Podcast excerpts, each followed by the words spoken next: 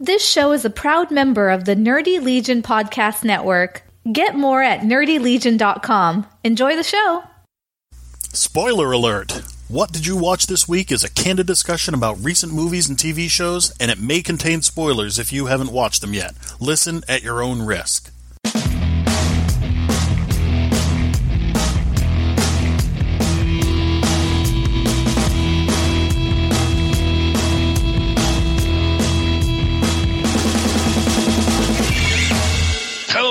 And welcome to episode 43 of What Did You Watch This Week? My name is Mike. My name is John. And I, you know, this isn't stuck in my brain, and I just gotta say it. Good news, everyone! Which is nothing like the way he says it, but I had to say it out loud. I, I feel like I need a little button that goes, you know, wah, wah, wah. I know, it was terrible. I just, I can't get that, that voice.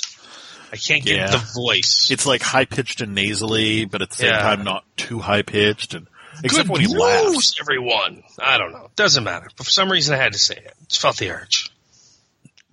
But, And I don't even have any news. Oh, I see. Like that's the other thing too. Like I don't have any news to share. I mean, I have shows to talk about. I have movies to talk about. Well, how about this? I'll, I'll follow it up by saying that they announced today that the four superhero CW shows were all renewed for the next season. Nice. So that's Supergirl, Flash, Arrow, and Legends were all renewed. And they also announced that, you know, the CW Seed, where they've got that Yes. little animated Vixen show? Yes. Well, they just added a new show to that. What's that? Constantine. Animated or the live action? Animated. And Really? it, it will be with Matt Ryan as the voice. Nice. Yeah. So Um, because they've had the live action one since they launched the CW Seed app. I had that first before they did their own CW app. Right. And they had all all 13 episodes of Constantine on that, which I thought was awesome. Yep, this will be a new. They, they said that they haven't got an episode run yet. It'll probably be like six episodes, maybe ten minutes each, like Vixen. Um, Yeah. But it will, since it's animated, they can go a little bit more flashy, I guess, and Yeah. it will still tie into um, the Arrowverse, the Flashverse, etc. So Well, that's something, it's right? something, and it keeps Matt Ryan on the paycheck. Keeps so- Matt Ryan. Yeah, that's something. I'd still love to see him somehow just do another Constantine show or do a movie even. Do a movie with him or something. right.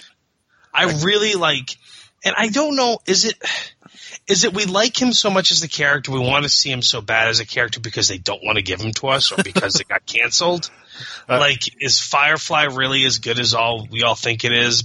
Yes. Only because it got canceled. Yeah, no, that's just amazing. What am I talking about? Come on now, that's just God, phenomenal. man. Absolutely phenomenal. But no, Um, I, I see what you're saying. You're you're talking like the uh, bad relationship kind of thing. Like Yeah. like you want to get out of the relationship, and then they say we should break up, and you're like, but wait, now I want to be with them. I have to be with them. It's the JD, you know, once you get what you want, you don't want it anymore. Mm-hmm. Or you want more what you can't have. Yes, you want what you can't have, and then once you have it, you're like, oh, Yeah. Yeah.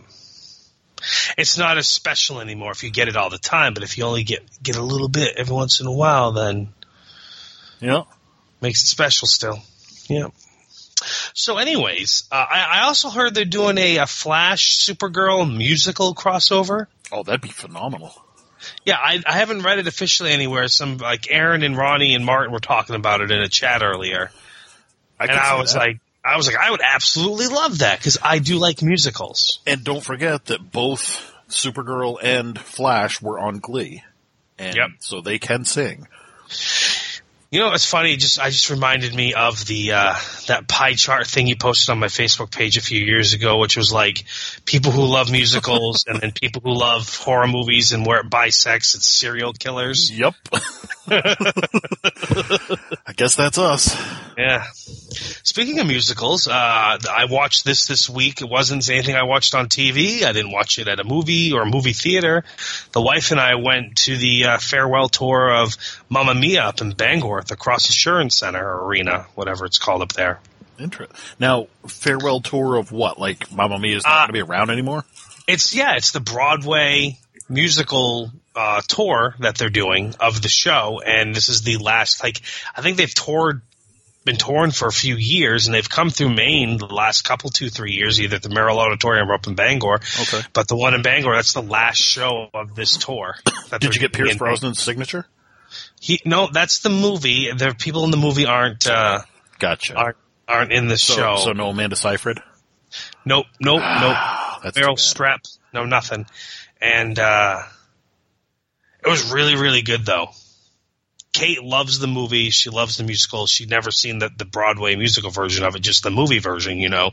And uh, she made comment that there's more songs in what we saw than the movie version, and it's a little different. And they did a great job. We really liked it a lot. We had third row off the stage.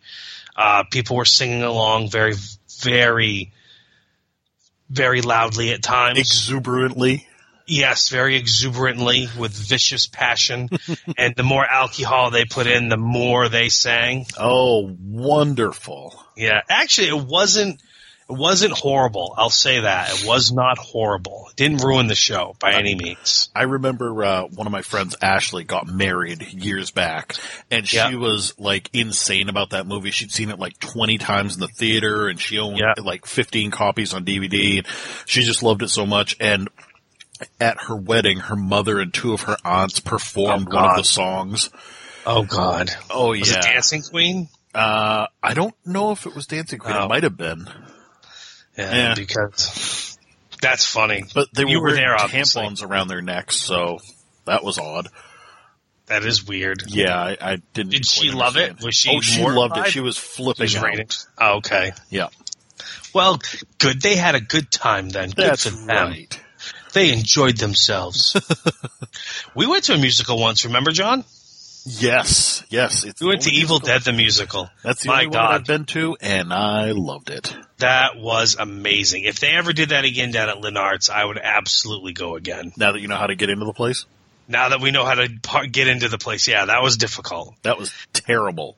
Wasn't it? Now, correct me if I'm wrong. The theater where the performance is, it's an it's an old bank vault, isn't it? Yes, Yeah, you actually walk in. It's in an old bank vault where you have to go through the vault door, and they've set up this makeshift stage. I don't know. They did a phenomenal Like- job, though. you could see the doorway was actually knocked out concrete. It oh, wasn't. Oh, yeah. It wasn't filed down or anything. You could see pieces of rebar in the concrete. It was pretty funny. Yeah.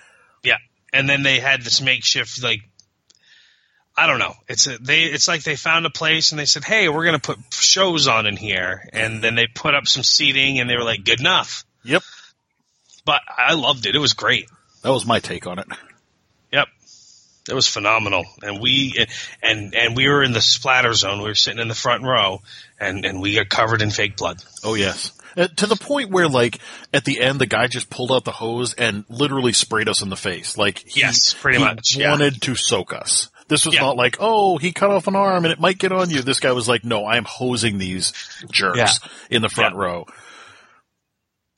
It was great. Yep, good time. It was really great. I, I- I, again, I, I still use my after show picture on my uh, Facebook and my dating profile sometimes. You just cut out a little bit there. Did I? Just so you know. yeah. You're Well, talking about your uh, the, the the picture of you that you put as your profile picture, and it you cut out. Yeah, sometimes it's been my profile picture. Yep. Sometimes it's been my dating profile picture. I like to let people know what they're getting. When I was doing the online dating, my tag phrase was "I shower daily." That's one of the like five or six things that they look for. Yep. You could say I shower daily. Uh, you could say I have a car. You could say I have a job. Uh, Yep. Big one is I have all my original teeth. I have all my teeth. Yep. Yeah. I think I don't. I think I think um I, I have a job is a big one for some. Yep, it is. Um and I have all my original teeth, and I sh- you know I think that's another big one sometimes. Because I've literally seen women that put that in their profile. They'll say, you know, uh, you must have all your teeth. You must have a job. You must have your own car. Yeah. And I like to I think, remember I remember reading one. Some woman wrote like, "If you don't own a bed, don't message me." Because if you haven't made the commitment to buy a bed yet, then you're not ready to commit for anything else. if I was more of a bold person, I'd want to, you know, find loopholes and be like, yes, I have a car. Yes, I have a bed. The bed is in the trunk of the car. It is a bed. Do you have That's a job? awesome. Yes, I'm a butcher. yes, I do. I, yes, I do. Yeah, I dispose of things. Yep. I have all the uh, all the teeth in my mouth are there. They're not all mine, but they're all there. I have a mouth full of teeth. She didn't say whose they had to be. That's right. And they're technically original teeth. They were originally someone's. Baby teeth are original teeth, right?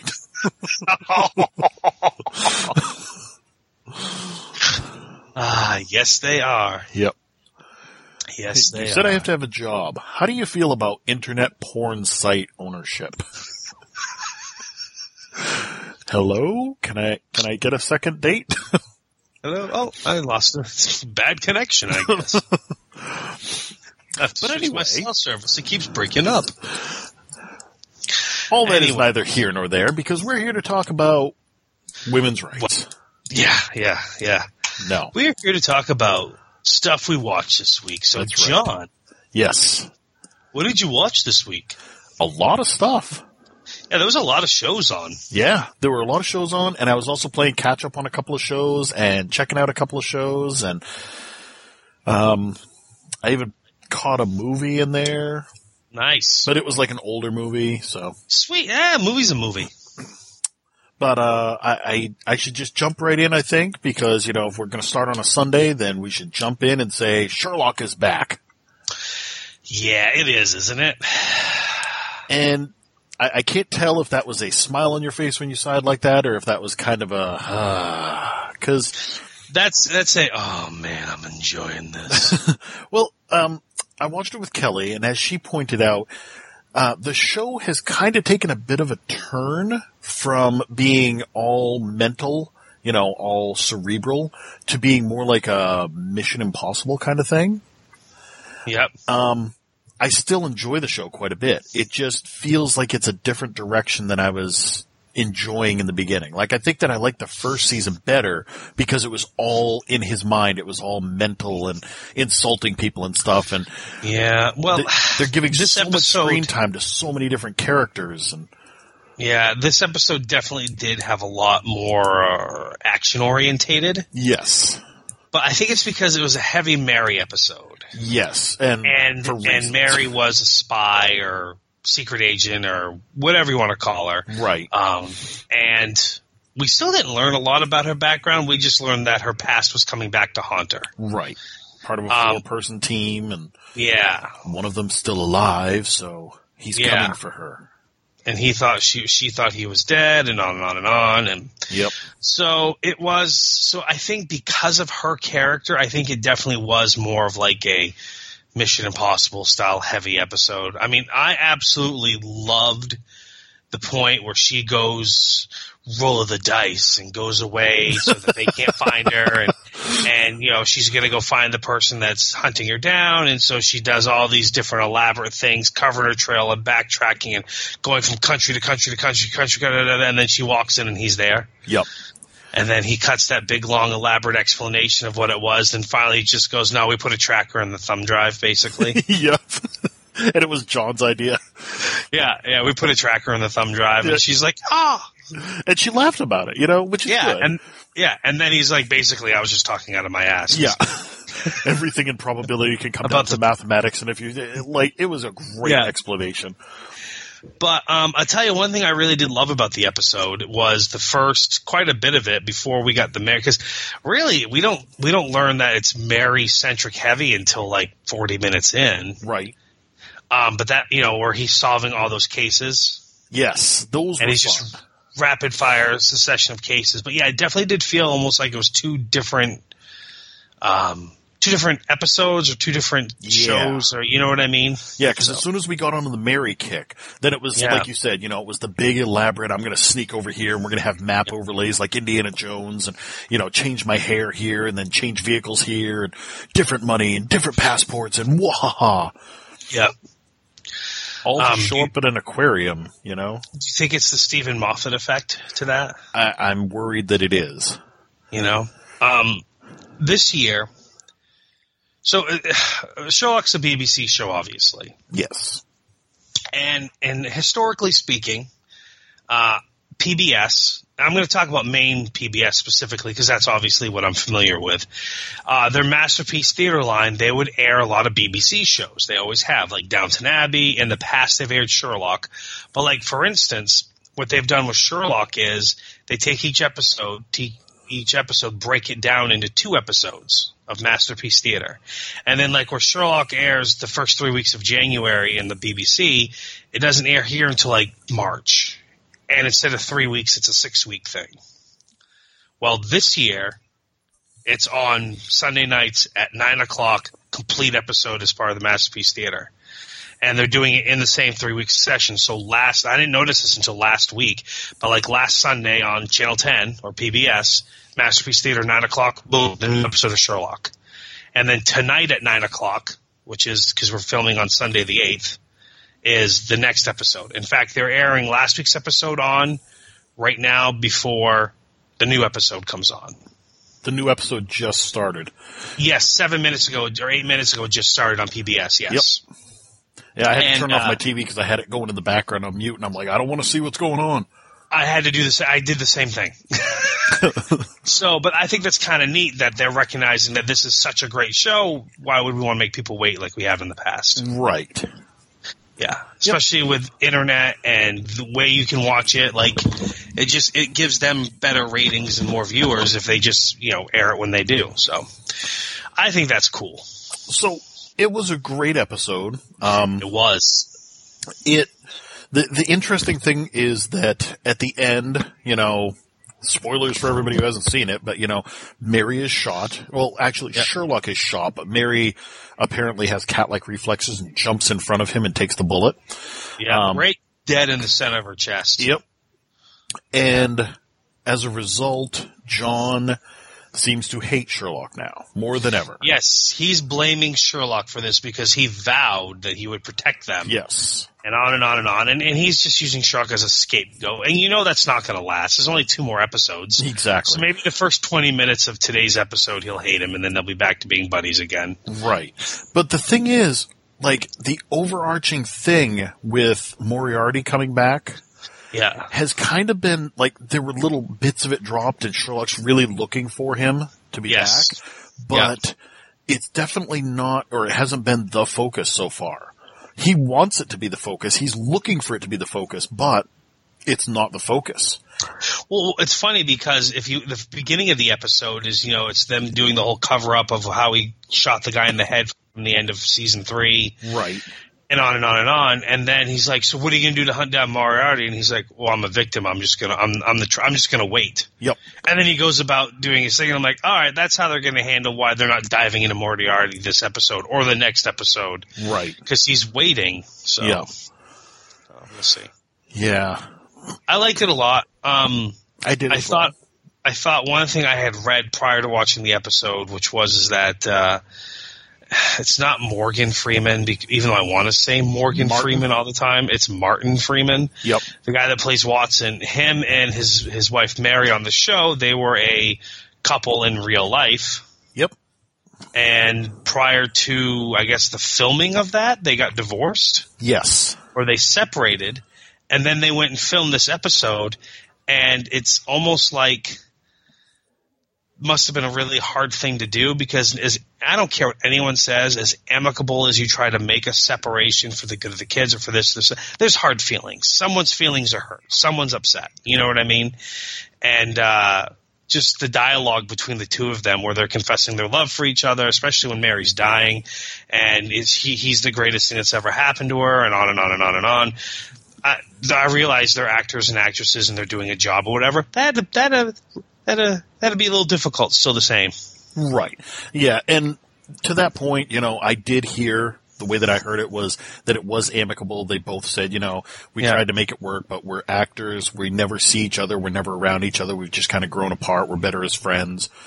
But so I can understand both sides of it. I can understand that it might have been amicable and it might have still been tough. Mm-hmm. So, but anyhow, I, I thought it was great. It was very uh, tear jerking, powerful, emotional at the end there Yep. Yep. when Mary was killed. Yep. Um, and I saw. Uh, wait, was it? No, I wasn't a bit of a preview. There was a, there was a scene in the episode which was hilarious where uh, Sherlock is trying to use um, logic dealing with the baby while Mary and John are passed out on the couch. Yep. When it comes to the baby throwing her toy and then wanting you to pick it back up for her and then throwing Yes. it again. He's Yeah. like, look, Watson, you need to understand the way that this works. Yeah, it was hilarious. I also really I'm- like the um, balloon. I say yes. My other favorite thing was the balloon where he looks up. What do you have to say, Watson? And there's a balloon there. Oh, that's me. He's been there for a few hours. Yeah. It's like I noticed everything. Yeah, really? He's been here for a few hours, so Yeah, yeah. Um, I think it is hilarious. He is the world's greatest detective. The you know the world's smartest mind, if you will, on and on and on. And yet, there's just so many areas where he had lacks the ability to really, really focus on things. So, Uh huh. who was the rumor I had that in tonight's episode? I think it is. We may meet the other Holmes brother. Oh yeah, because they kind of dropped the hint about that in this Yeah, last and it- episode. It's supposed to be played by allegedly. It's going to be played by um, crap. I can't think of who they said now. It was a significant name. I just can't think of it. Shouldn't have brought it up. I guess. I didn't hear anything, so I can't contribute. Uh, that's all right. It's all right. But I, I agree with you. I almost feel like I liked some of the earlier episodes better. Yep. Not to say that this was bad, but just different. Yeah. Um. And now you're looking it up because it's Oh, you. Tom Hiddleston. What? Yeah. No, that's not going to Yeah. happen. That is not going to Yeah. happen. Yeah. They're not going to have Tom Tom Hiddleston on there as a Holmes brother. That's what I heard. That was the rumor. No, I, I, I can't believe it. Cannot believe it. Well, it says Tom Hiddleston rumored in Sherlock season four as third Holmes brother. Hmm. Well, I guess we'll see soon enough. I guess so. Mwahaha. Um, but this all actually brings up another question. Yep. Uh, what did you watch this week?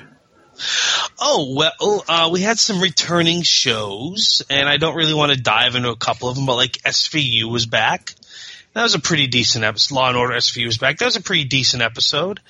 Um, this is a show that I don't crave to watch every week, but it's more along the lines of I've been watching some form of Law and Order since 1989. And I do still like the show. I do still like the format. So I guess as long as it's on, I'm going to watch it. But uh, I have not picked up any new procedural shows like that. Like I'm not watching any of the Chicago shows because there's like a half dozen of those now. Or like I don't watch now that the regular CSI is done. I didn't watch any of the other CSIs. I didn't watch the new CSI Cyber that was canceled after a short-lived series. Oh, that should have been Um, shot. Should have been canceled. It should have been shot. I never watched a single episode, but I know I, my my immediate thought when I saw the backdoor pilot on regular CSI was like John would destroy the computer tech. How, Garbage. how they handle the hacking or the computer tech in this show because it's so unrealistic. It was Yeah. terrible. I can't even talk about it. Um, but anyhow, uh, Lethal Weapon, Yes.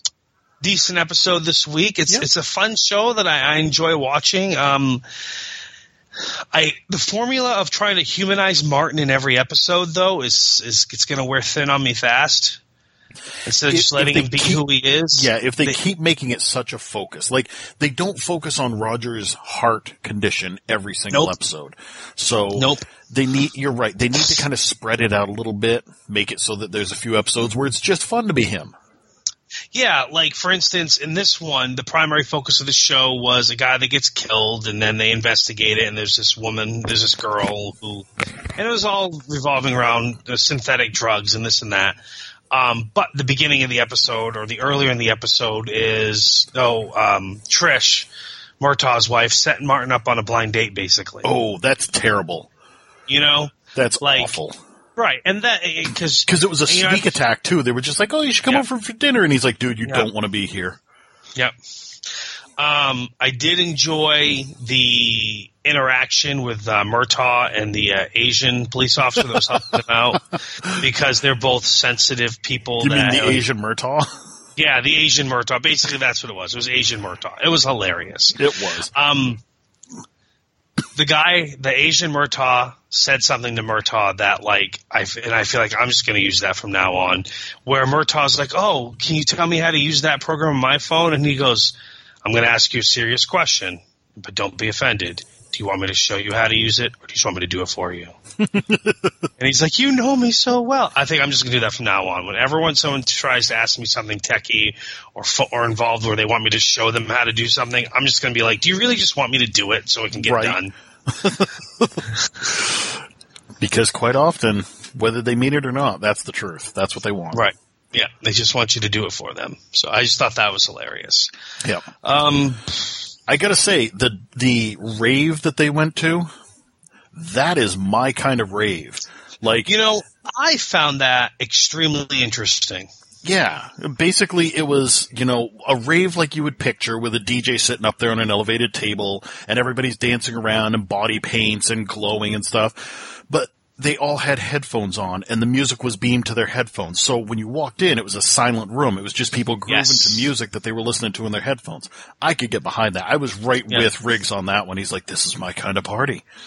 Now, at the the first when we first were introduced to it, though, you could hear the music that everyone was listening to. Yes. So it was kind of a little confusing. And then I, once I caught on to what was going on, my thought was like, man, I hope they show us this rave with no music, so it's just people dancing around, but we can't hear the music. That would be awesome. Right. And they delivered. And then they did, and I was like, that is like I thought it was hilarious and kind of cool at the same time.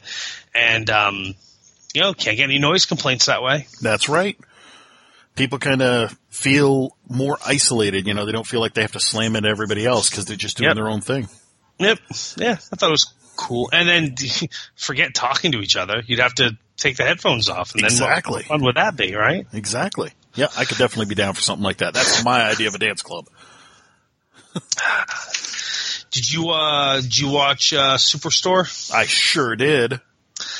Um, this show delivers as far as it's it's a fun show. It's a funny show. I love the little like okay. There's this one bit. Okay, basically the premise of the episode is that we find out that Amy's not happy and her and her husband are kind of breaking up, and uh, they do this thing every year in January with the lost and found, where they all just they have to dispose of the lost and found, but it doesn't say how. So they all reach in and pull something out, and whatever they get, they get, I guess. Um, so that was the the whole point of the show was that started out with there, and then the manager finds out that uh, there's people might be depressed and kill themselves, and that like twenty percent, of twenty people on the staff are on antidepressants, and so he goes about trying to cheer everyone up all episode. Which, first off, I want to say, uh, adding in the pharmacist as a character, I love him. He reminds me of like Dr. Kelso or the janitor, Yeah. you know, somebody who's not necessarily front and center every episode, but Correct. when he's there, he's great. Yeah, yeah, I think his name's Tate or something like that. Yeah. that, and he does steal the scenes when he's in them. Yes, and and he's got such a unique outlook on things that you know. I loved his interaction a couple episodes ago with the uh, uh, morning after pill. he's like, "Oh, sorry, you're not allowed to return pills, but Yeah. you just saw me buy them." And he's like, "Did I though?" but so that was the first thing, and then the second thing was um, the fact that Glenn was trying to cheer people up with like mimes and balloons and stuff. God. just shows how ignorant and stupid he is. He really is just oblivious to everything. Uh, it was great though. Um, And then we got to see the side of Amy where she's a ridiculous people pleaser because the cargo shorts that Mateo got, she traded him the leather jacket she got just to shut him up. She's like, well, if you're going to be a little bitch about it, he's like, eh. And turns out the cargo shorts had $900 in them. Yep. And the first thing that she did was go and give Cheyenne money for diapers. And then Cheyenne And then told Cheyenne everybody. told everyone, "We found nine hundred dollars," and then they all wanted to spend it. So instead of spending it on herself like she wanted, she souped up the uh, the break room. like ridiculously so. There was more stuff in there than $900 would have bought. Yeah, yeah. Like yeah. the yeah. Lighting was- had changed and that massage chair and Yeah, there was no way nine hundred dollars was covering that. no. And then the fact that when they had to give the nine hundred dollars back to the guy, they just took all the stuff back out of there. Like, what they do, just return it to the floor. Yeah, pretty much. I suppose that's one of the advantages to working in a store like that. Yeah, I'd say so. I like that the uh, I can't I don't know what her name is, but the the sales clerk that remembered who it was That Like, everybody was- hates.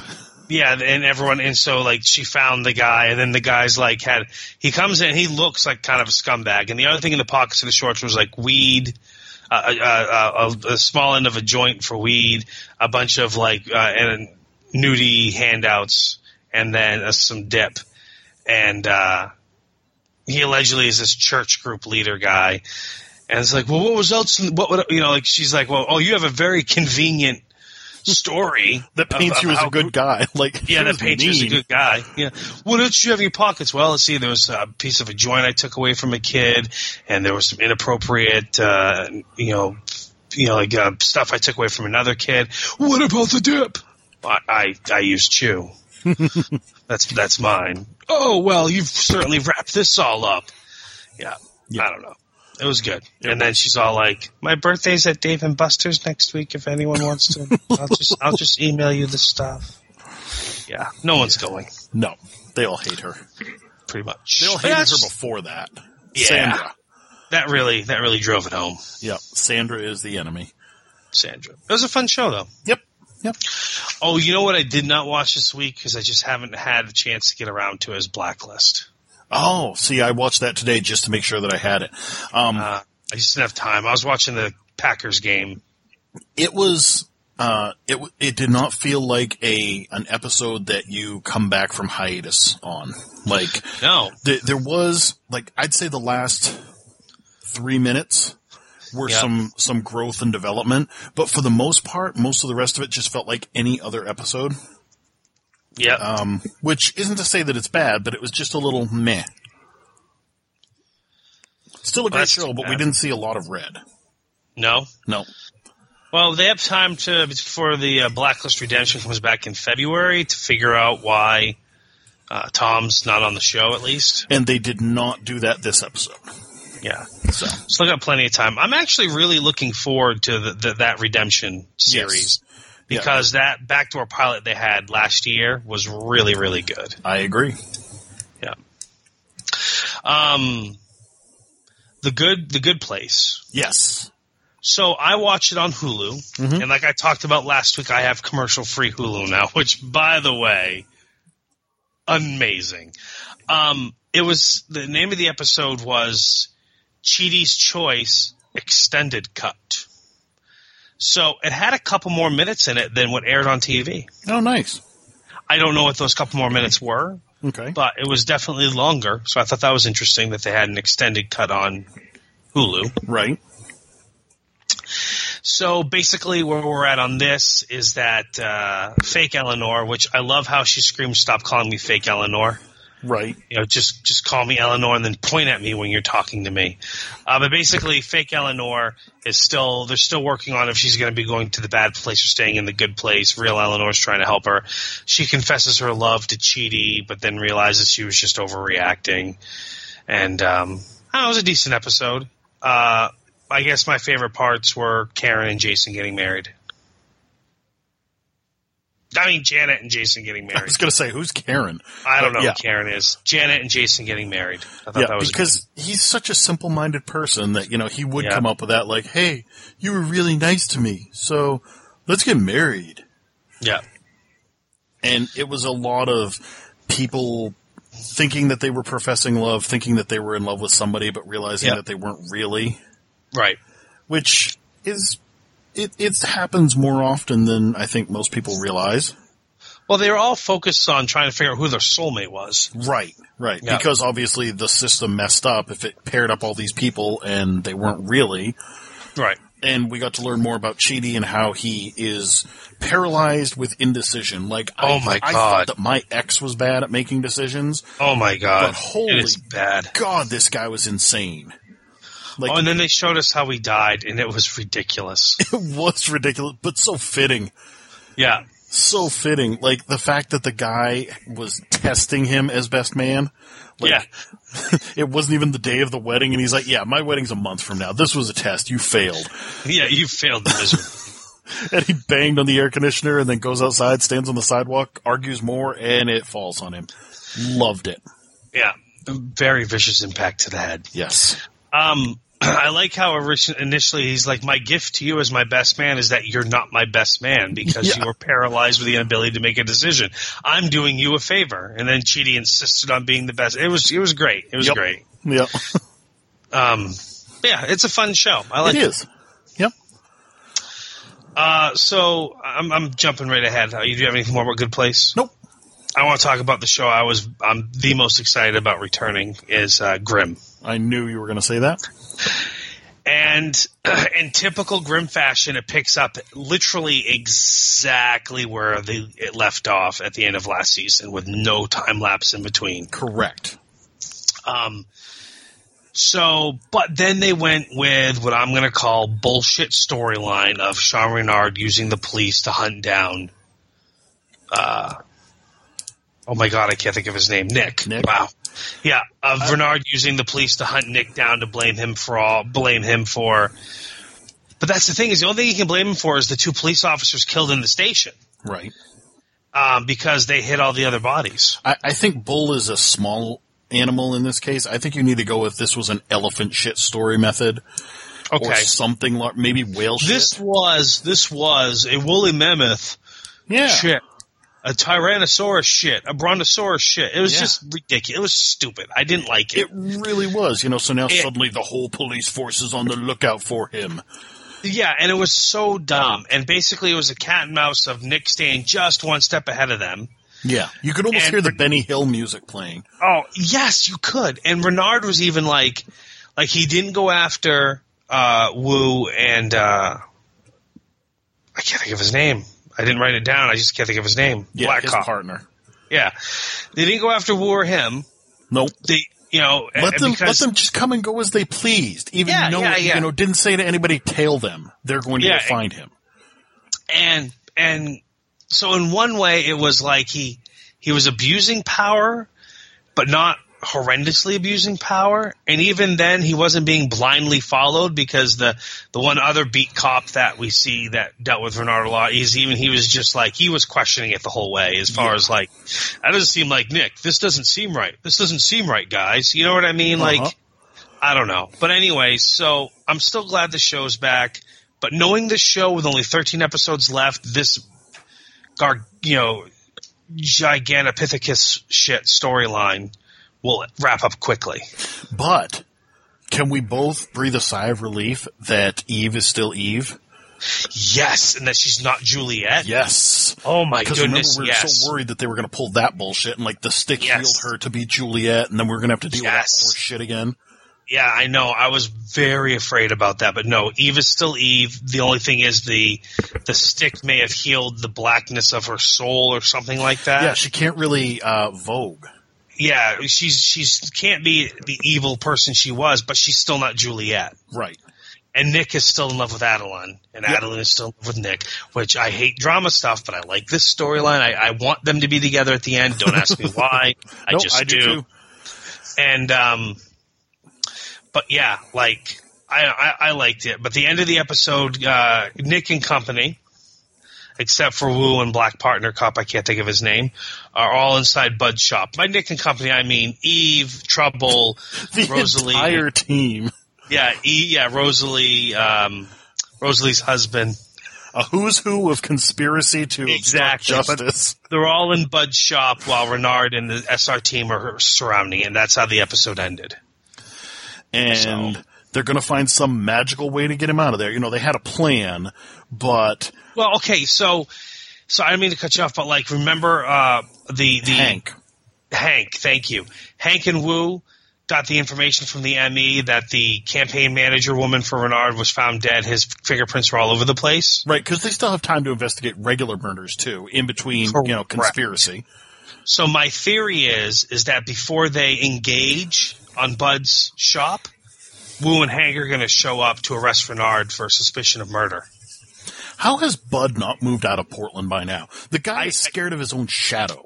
Oh my goodness, it is hilarious. It really is. Like, yes. kudos to the actor for playing up the bit, but Yeah. how has that individual who is scared of everything not said by now, you know, nothing good ever comes of being around here with a Grimm, I'm out of here.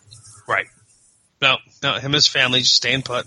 But that's because they love, they, they, they think Nick's great and they can trust him and they like him and on and on and on. So Yeah. I, I think it's a great, I mean, like, it is a weak sauce season premiere. I'm sad that it's the last season because I really do think it's a great show. It's one of the few supernatural or sci-fi type fantasy shows that NBC has ever done that they've actually done well with over a long period of time. Mm-hmm. Mm-hmm. So I have to give them full credit for that. But yeah, I, I enjoy. I look forward to next week. Yeah. Hopefully they get it back on track pretty quickly and Yeah. get us back to, you know, what we come for, which is the Wesen and the keys and whatever else they're going to pull out of the, Exactly. you know, yeah. now that, now that Eve can see the symbols on the tr- Shroud of Turin and yeah. Yep. Very nice. now, right after Grimm on Friday night, Yes. there was another premiere. And I'm Two episode sure. premiere. Yes. Did you watch that? I did. Did you? I did. So this was Emerald City, which is NBC's take on the Wizard of Oz. And Now, uh, I'd like to say I've never read any of the Oz books. Okay. I'm not familiar with any of the Wizard of Oz or the Frank Baum storyline as far as what happens. The only thing I've ever seen is the Judy Garland Wizard of Oz movie.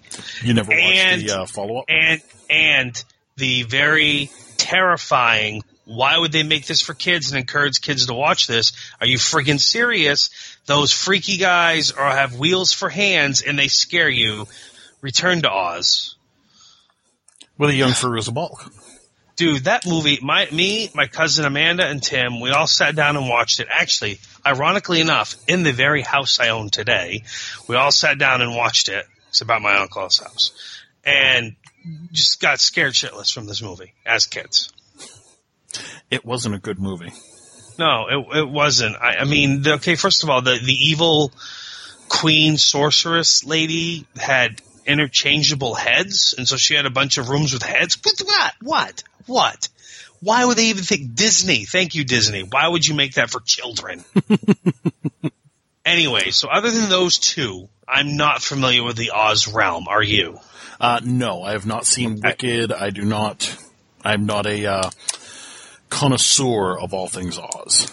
So I, I, have- did see the Zach Braff movie. you know what was that? Um, Um, Oz the Great Kid? and Powerful. Yeah, oh yeah, Oz the Great and Powerful. No, I haven't watched that actually. Really, I did not watch the Oz the Great and Powerful. it wasn't half Um, bad, although it kind of You said of. Zach Braff movie. Do you mean James Franco movie? Zach Braff was one of the voices in it. Oh, okay, all right, all right. But that was that was was that was that a Sam Raimi flick? I don't think so. But yes, I did not see the, the new the newest one they just did a couple years ago, Yeah, right? yeah, and James Franco was the star. Okay, yeah. no, I haven't seen that either. Actually, I, I want to. I've been meaning to, and I never saw the I'm sci-fi surprised. original series. I know. I, somehow it escaped me. It's just one of those things. Uh, the sci-fi original series. What was it? Yellow Brick Road or something like that. They did. Yep. And there was I didn't watch Tin that. Man, which I keep hearing is very good, and I should check Yeah. out. Yeah, Zach Braff was Frank slash Finley in. Uh, Okay. So I don't know if anything that happened on this show, Emerald City, was true to true to the book No. or As- as true to the story. As far as I what know, it is? it's just uh, a reinterpretation. Okay, so it's the premise of of Dorothy coming to the Emerald City and then trying to get home, and Right. what and and, and things and that she runs into along the way. Right.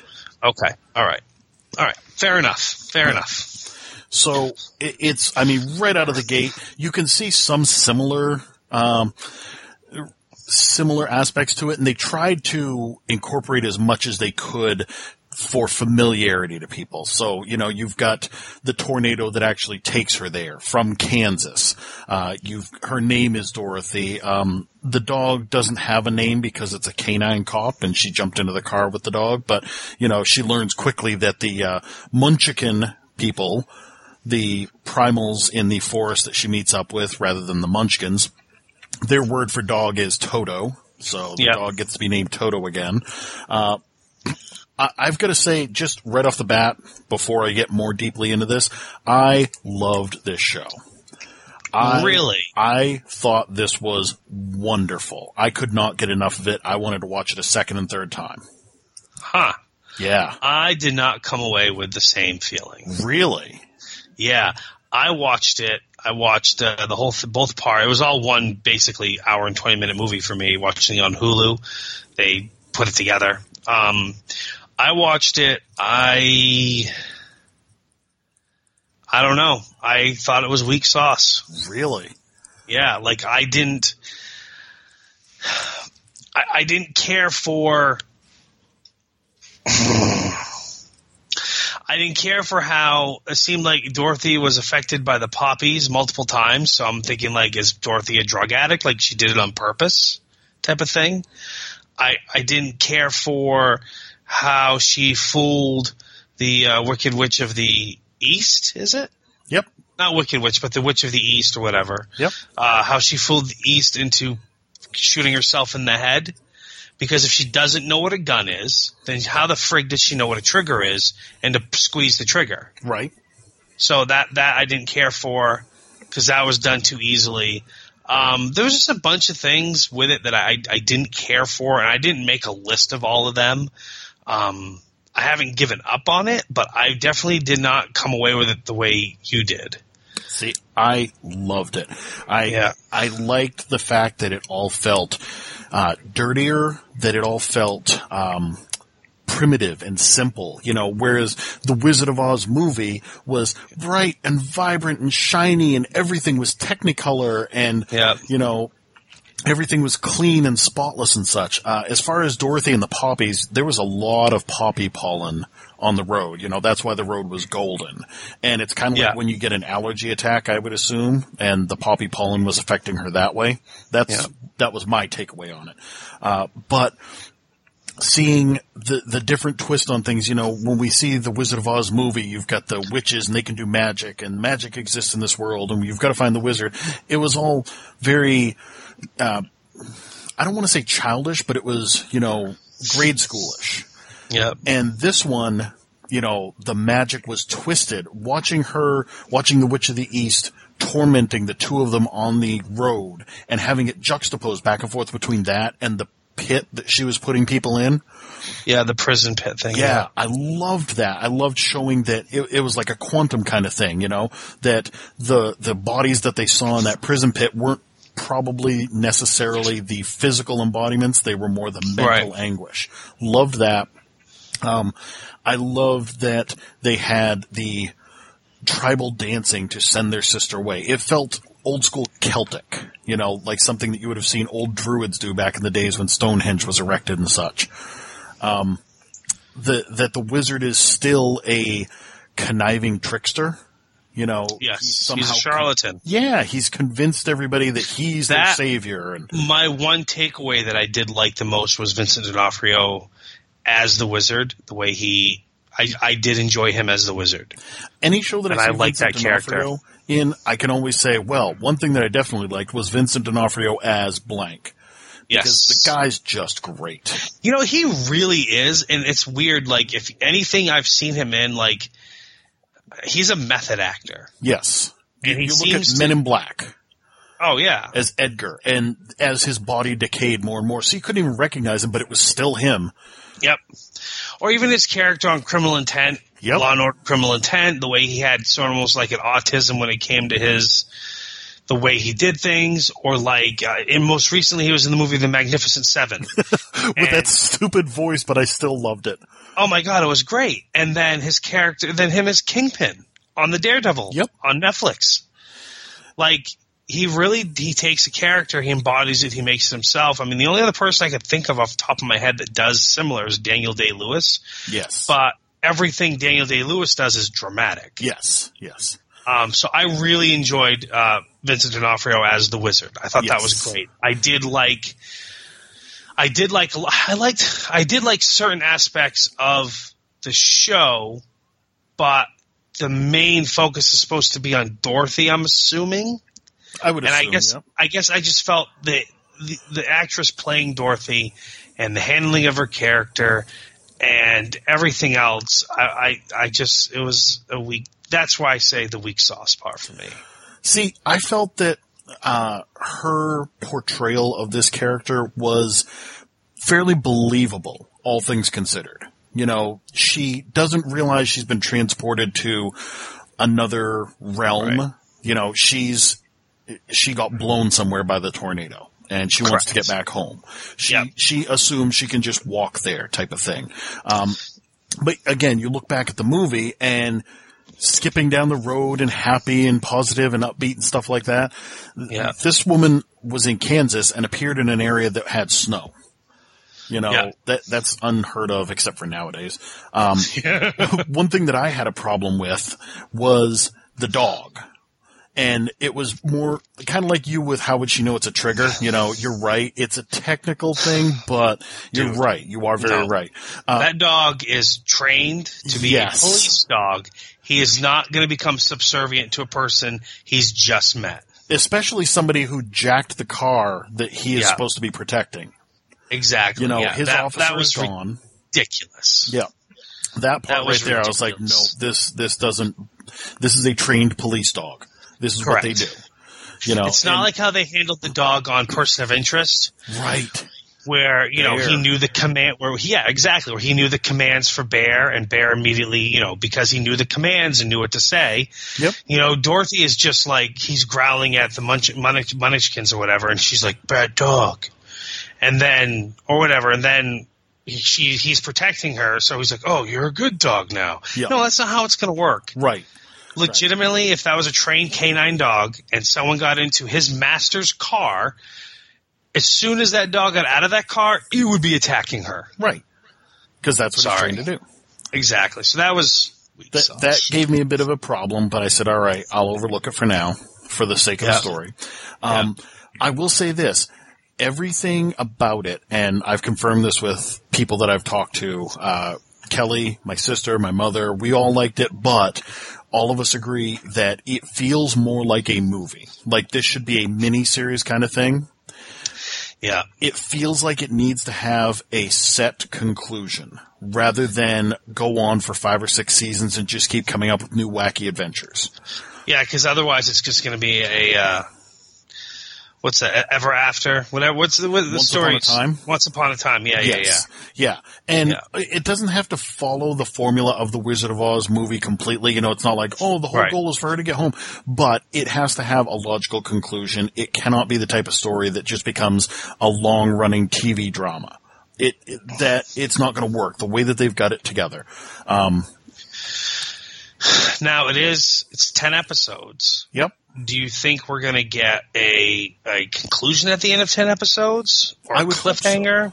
I, I would hope that we would get a conclusion of sorts. You know, we obviously know because we've watched enough TV that when they talk about Mother South was killed and there will never be another witch born in uh, Oz, we know that that was her mother. You know, the one that she left in the trailer Yeah. park. Uh, obviously, you know that was the actress who played Sophie on Leverage, so they're not going to hire her for a cameo.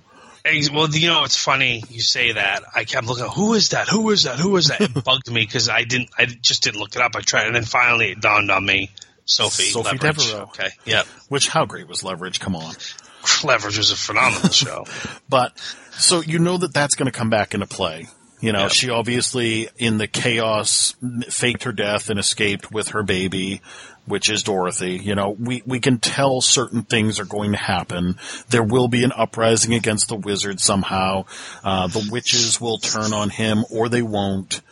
But I think that after the 10 episodes, it will have to come to at least a resting pause. You know, like Grimm ended Yeah. on a cliffhanger. Uh, but a nice, like a person of interest resting pause kind of thing where it's like, okay, Yeah. if they cancel it now, we'd be okay with this. That's my thought. Um. so, what's interesting to me Yep. is that all ten episodes are being directed by the same person, That is interesting. Tarsem Singh. Okay. whatever. Yeah. Um, so yeah, so all 10 episodes directed by the same person. I have no idea if they're all going to be written by the same person, but I do know, a show, according to this, for episodes two and three were written by Josh Friedman and Matthew Arnold. Oh, sorry. The first episode was written by Josh Friedman, and Matthew Arnold. The second episode written by somebody else, but story by them. So I don't know, you know, how that's going to go or whatever, but the fact that all 10 episodes directed by the same person, at least each episode's going to have the same feel and look to it, I guess. I don't know. Uh, so it was two episodes essentially. Yep. Uh, the second episode, Prison of Abject, was about Tip, Yes. who the whole time I'm going, it. that's a chick, that's a chick, that's a chick. I'm watching, I'm like, that is a girl. Like, Yep. that is a girl actress playing a boy. And I know they're trying to fool us because we saw his bare chest. That's a girl. That's a girl. That's a girl. And then, um, initially I thought like, oh, is the medicine that he's taking, is that like, is he going to turn into the Tin Man or some, some shit like that? Like, is that what's going to happen because he didn't take his medicine anymore? Right. Um, but instead he turned into a girl Yep. And then I then uh, you know, and that's how the cliffhanger was. The end of the episode was, you know, oh, it, that's a girl, not a boy. Um, how did? And by the way, a very well endowed chest-wise girl. Yes. Did you notice that? I did. Yes. Yeah, I have Um, eyes. It's almost like they were like, "See, we showed you earlier bare chest. Now we're showing you giant boobs." Right. Yep. Um, but anyways, how did he not know that she was a girl?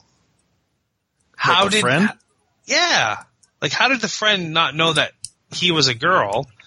Because we don't know anything about them. We don't know their friendship. We don't know how they met. We don't know how long that Tip was imprisoned by that woman. Right. Correct on Why he why he was so violently trying to help his friend. See, all those things make me go, how did he not know he was a girl? Like, if he can go from boy to girl so quickly without that medicine, like, I that was that was very confusing to me. it makes it feel like you would have to assume that Tip had been a prisoner since childhood, like like little little childhood. Like since birth, but then why is Jack so excited to help Tip escape, and he's not going to give up until he frees his friend? Like, how did they develop a friendship through a prison? You know what I mean? Like, I don't no, no, no. I get that actually. Um, Yeah. You know, he's stuck in that room, and when she leaves, he's like trying to talk to anybody outside the house.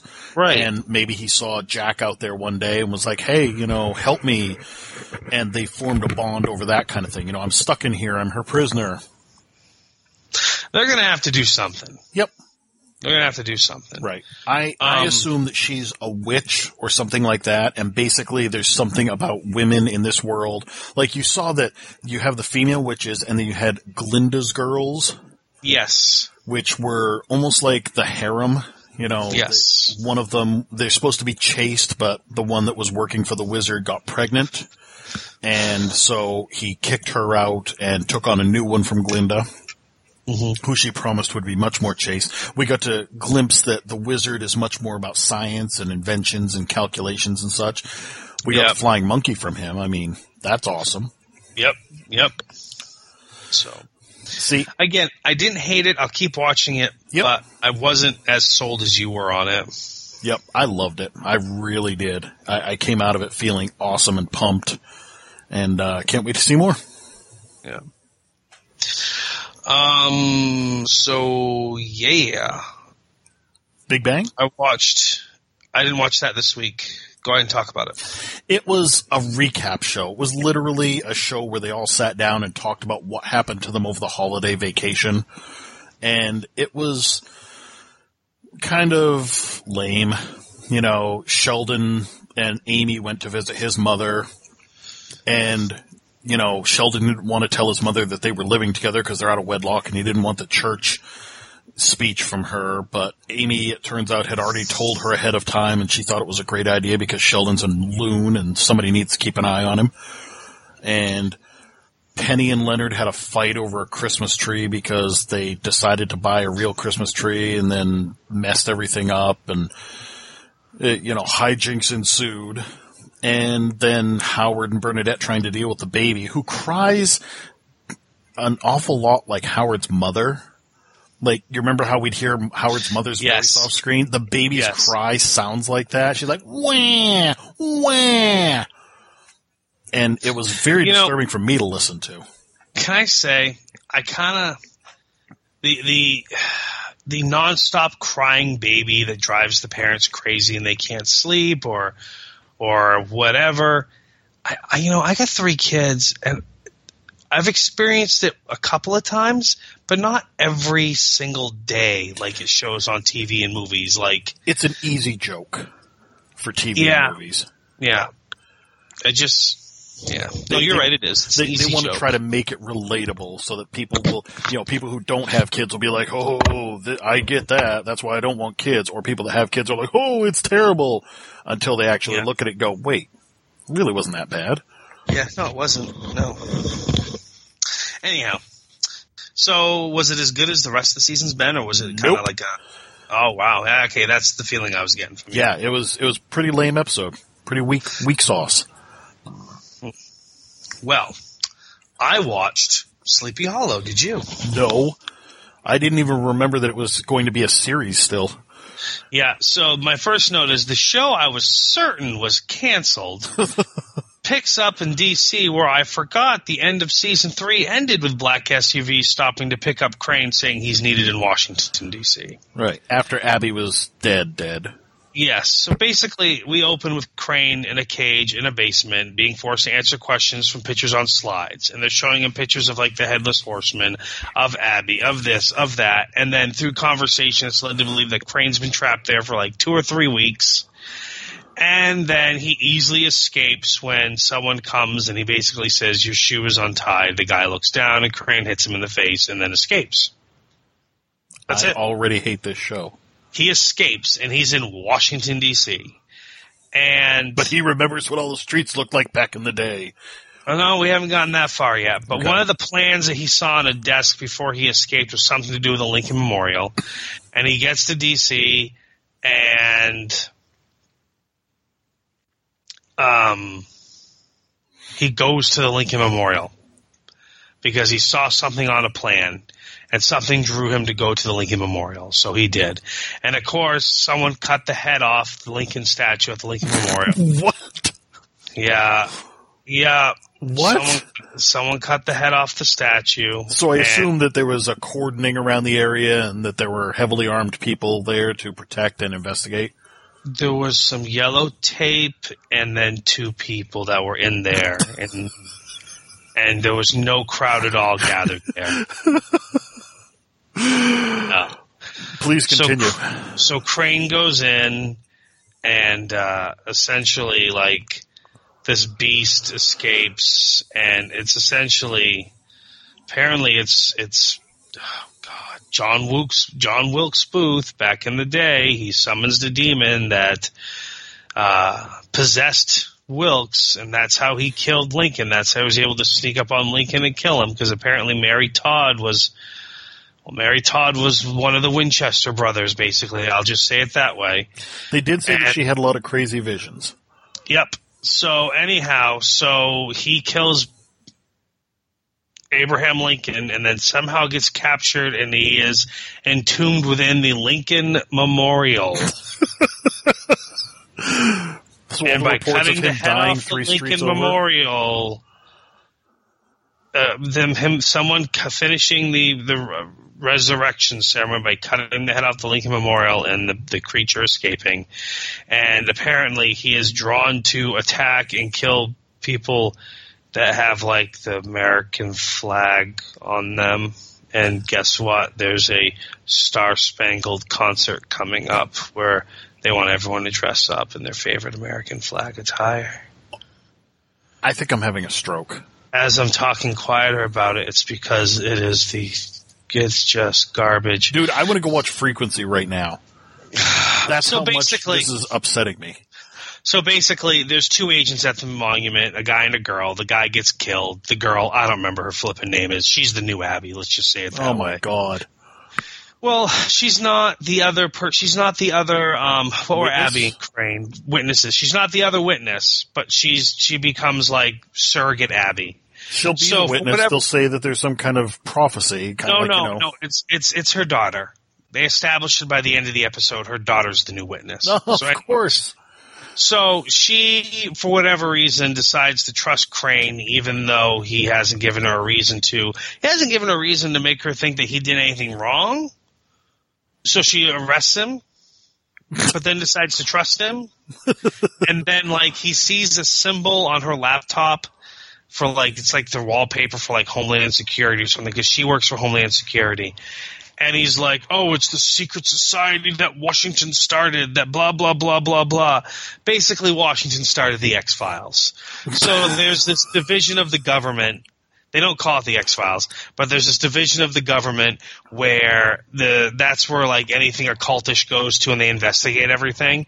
So she takes him to that office right? And they Uh-huh. go there, and there's a guy sitting there, and he's just like, and it looks like any old office.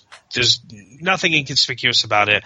It's just like file cabinets, the papers all over the place, some guy just sitting there, and so he walks in, and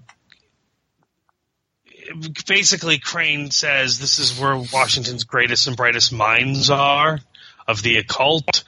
And then they're about to leave, and then he recognizes Ichabod Crane. He calls him Beard Guy from all the clippings and cutouts of all the stuff happening at Sleepy Hollow because that's what is what their job is to do. Is when they see something suspicious, they're supposed to record and document it. So, this is my favorite part. There's some sort of explosion or big bang or noise, and so the guy goes, "Oh!" and he says some girl's name, and he bursts through these two doors that are in this office, and all of a sudden you go from like average working schmo office about a guy who hates his life but he's stuck in here, to giant, ornate, ha- tall, tall, tall ceiling library with all this like antique wood cutting like moldings and all this other on and on and on and all these books in it that have logged everything that Washington's done men have done for years and it's full of like artifacts of the occult and this and that and everything. I mean it's just stupid dude. And there's like a little lab in there, right? That this girl works on stuff and that's what the explosion was. She was messing around with some sort of artifact object thing to figure out what it did. I mean, it's it's it's just like, are you friggin' serious? Like it did it. It's nonsense. It's nonsense, is what it is. And of course, there's a secret corridor off that room through tons of secret underground tunnels all through Washington that connects everything together. That nobody knows about, but that's the way they go in and out when they don't want security to see them. So yeah, um, it just it's it's ridiculous. It's basically like it's almost like the the doors off this office. It's like walking into the TARDIS. How dare you, sir? Well, no, How but dare you not take in a something this ridiculous and besmirch Doctor Who? But not in a good way. It's like that's how they. It's almost like they go. You look at the TARDIS and it's a police box, but then you open it up and it's like, well, this is re, this is this. The outside doesn't make sense from the inside. You know what I mean? But it's meant to. And you're saying this one is not. Right, exactly. Like that's like that's done in a way with like, okay, it makes sense because he's the doctor, okay? This doesn't make sense. It's like how the frig could you go from that little dumpy office into this giant, ornate, elaborate library that I mean, and it's in Washington, so it's not like anyone doesn't know about it. But how do they not know about it? Like it's not like it's hidden underground or anything. I mean, it's it's just right off this other office. It's stupid, okay? It's freaking stupid. But basically, what they've done is they they've set Crane up with a new crew. Yay. All right, it doesn't make me want to watch it. Is what it comes down to. It Like- doesn't make me miss watching it. Yeah, it's like I really enjoyed this show when it started, and it quickly has made me not enjoy it at all. First season was great. Yep. Second season was not great. Right. Third season, I watched, I think the first quarter of it and said, nope, I'm done. And, uh, I, like I said, I didn't even realize that it was coming back from a hiatus or from season four or whatever. So, I don't know how It they did it, make- but Doesn't make me hate it, but it's just yeah. I don't know. I don't know. well then. Weak sauce. Yeah. What else did you watch? Well, uh, on a more positive note, Man Seeking Woman came back this week, and I love this show. I was reminded watching this episode why I love this show because I don't know if you've ever watched it. I know I've talked about it in the past. It takes dating world and it makes everything ridiculous.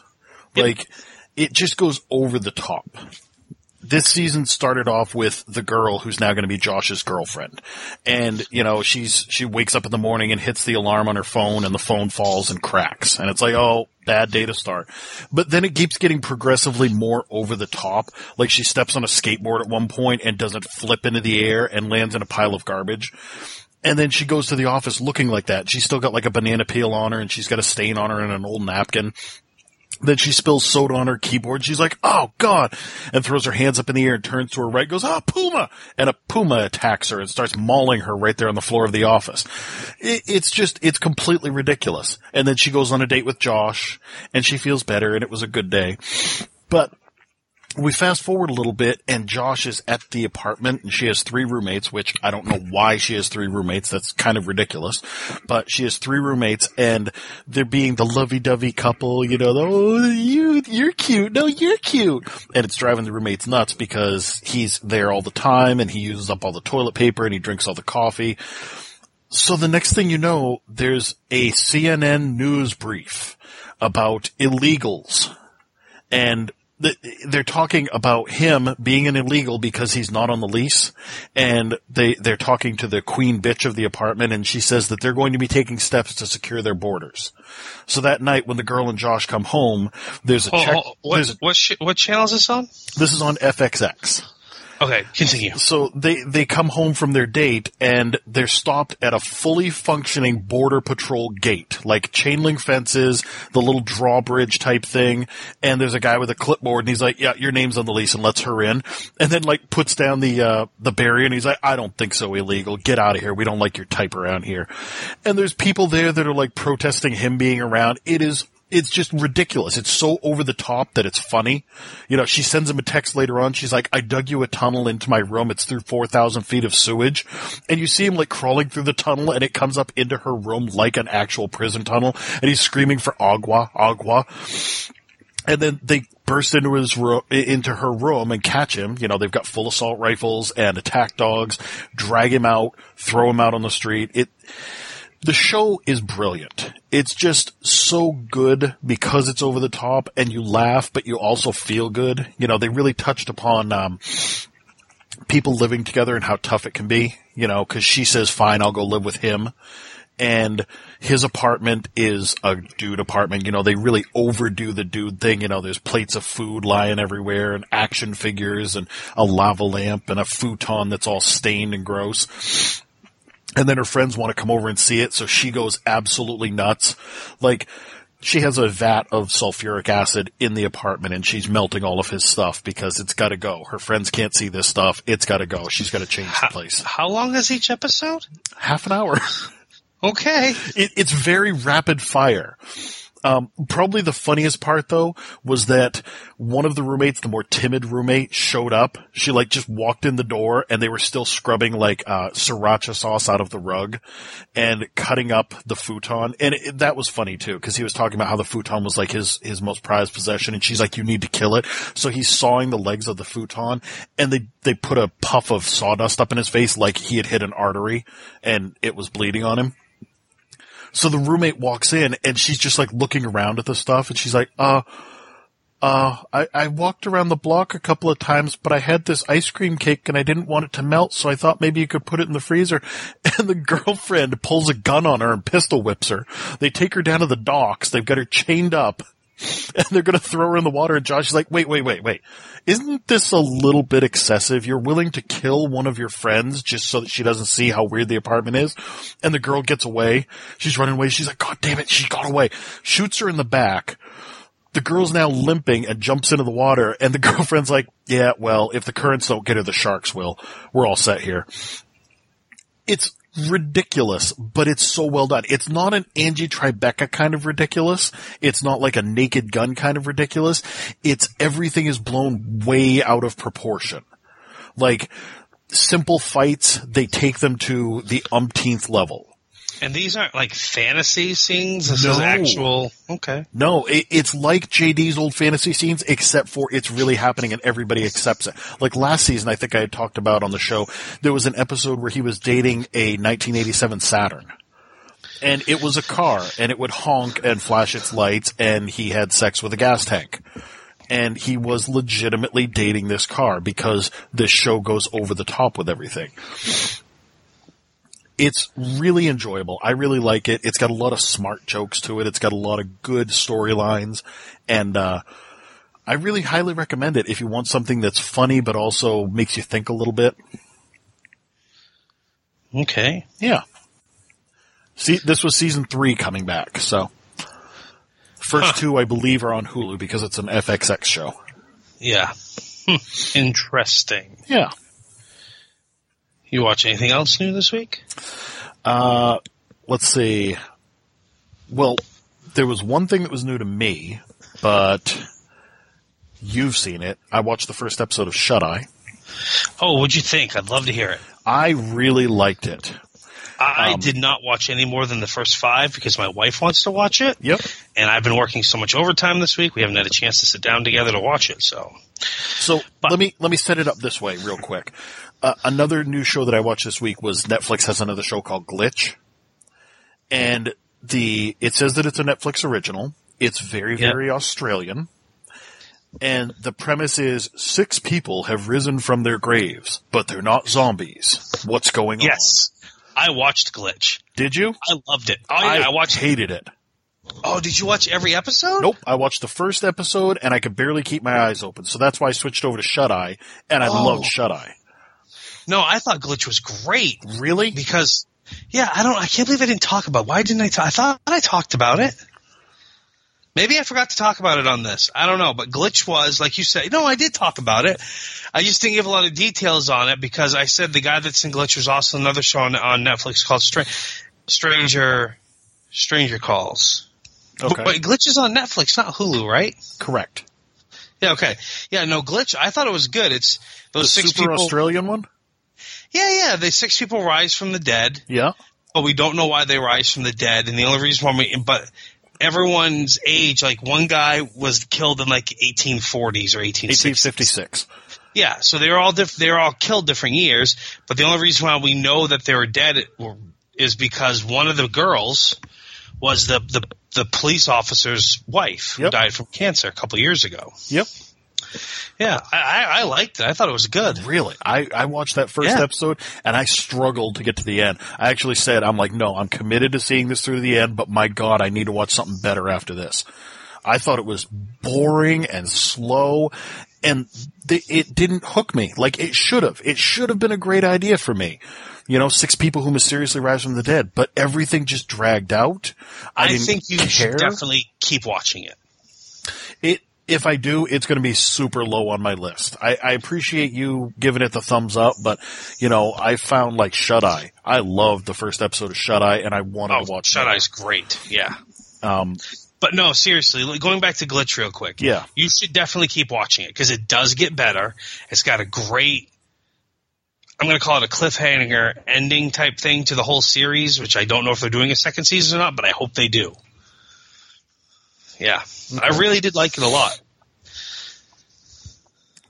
I, like I said, it'll be low on my list if I do go back to it, but I, I appreciate knowing that you did like it. Uh, Okay. But Shut Eye, I really, really liked it. Um, uh, not just because I love Jeffrey Donovan, uh, but because the they had good terminology. They threw you right into the middle of this, but I never felt lost. I never felt like they had to stop and take me back and say, "This is how everything got set up." You know, they kind of Yes. interjected it organically. Yes. Even like when he got pissed, like when his sister, uh, did some sort of, uh, egg breaking ritual thing. Yes, the the bloody guy- egg trick. Yeah.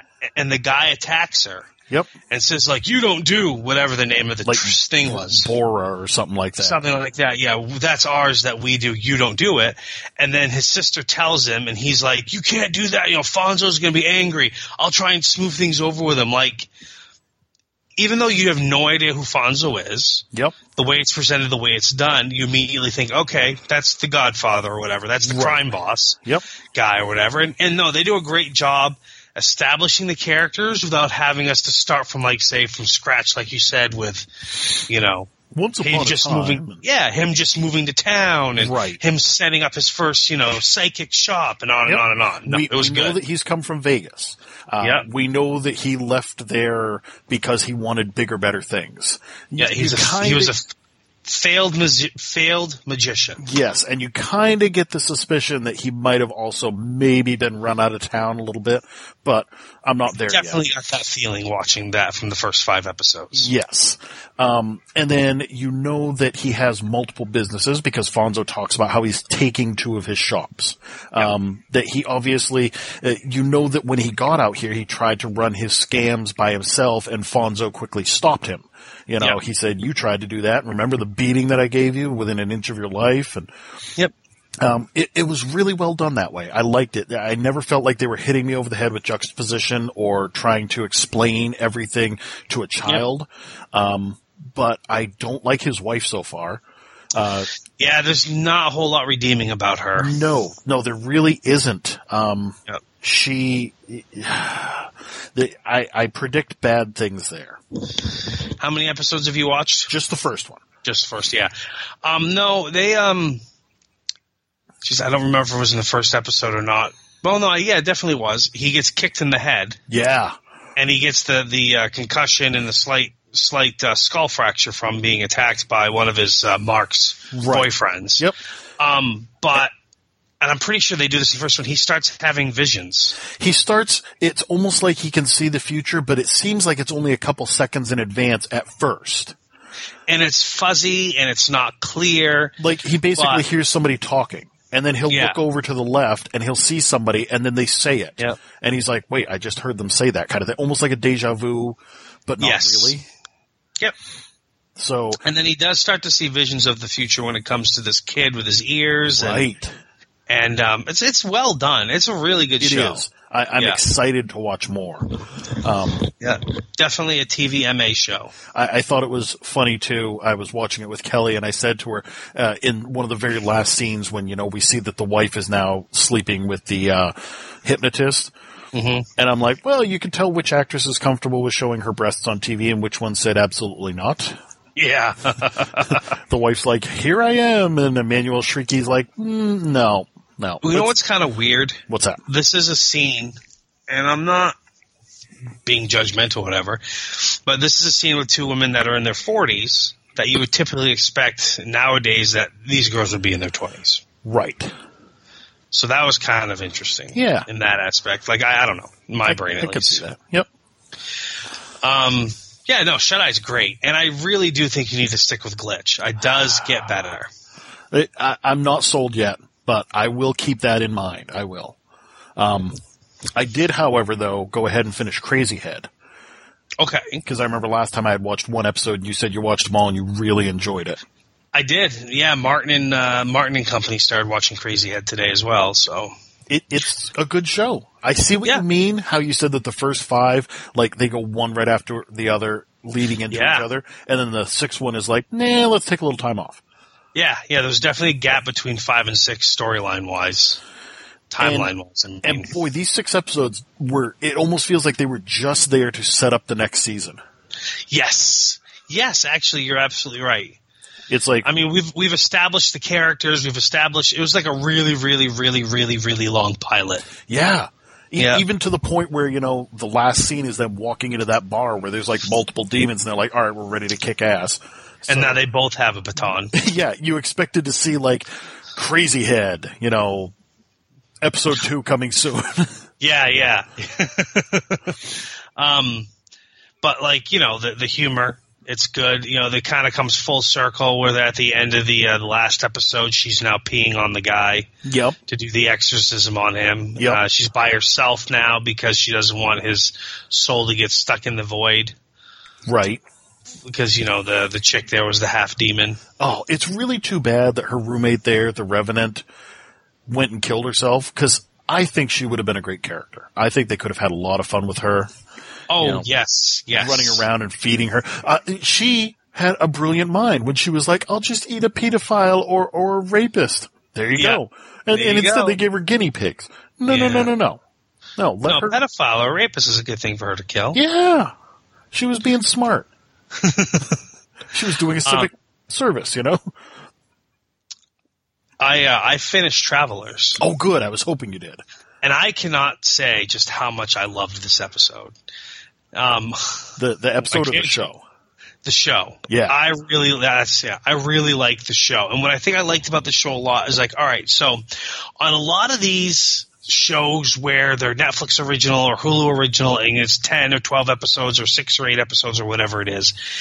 Um, you're essentially it's it's handled like it's a 10 episode miniseries. It's a 6 episode miniseries. You know what I mean? It's everything is connected together. Everything's one after another. It's not like a normal, quote unquote, normal TV show where you have like a Monster of the Week episode or mythology episode or this, this, that, or whatever.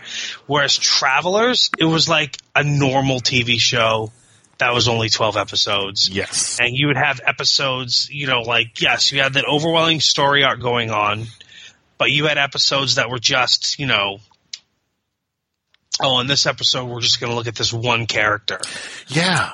or in this episode we're going to look at this one storyline that isn't tied over to the overall storyline or whatever like I, I just i really enjoyed it i thought it was really good It felt to me like the first, I'd say, eight or nine episodes were all kind of, like you said, standalone episodes. And then Yeah. out of the blue, episodes 10, 11, and 12 were all tied right into each other and like building and building and building to one of the best cliffhanger finishes I've seen on a Netflix original in a while. yeah i, I agree I, I was, it was chomping really, to see the next season. It was really well done and like i even start i got really attached to marcy the character marcy Yeah. and then when they rebooted her basically Yep. and now she was different and she wasn't dying anymore. It's like I didn't really care for her character as much. I, I almost felt like I was standoffish from her. Yep. And then it was hilarious to me because the characters on the show were the same exact way to her that I was to her. Yes. And even Philip was just like, well, you used to be different. You used to like, Help me. you used to help me. You were nicer. Uh, and basically it was previously she went into this body. She knew she was dying. She had humility and humbling and now she doesn't have that anymore. Yep. So that aspect of her character is gone. So, um, Something else that I love about this is the way that they handle the teenage kid. yeah, And he's the oldest member of the team. Like he's basically an old man in a teenage Yes. kid's body. It would have been so easy for them to go ridiculous, you know, the get off my lawn or I'm your elder. But he is one of the coolest characters on the show. yes, He's calm, he's rational, he's smart, but he's not like I'm better than you because I'm older. He he pulls rank a couple of times, says you know I'm older Yep. than you, but he's never the crotchety old jerk. yep.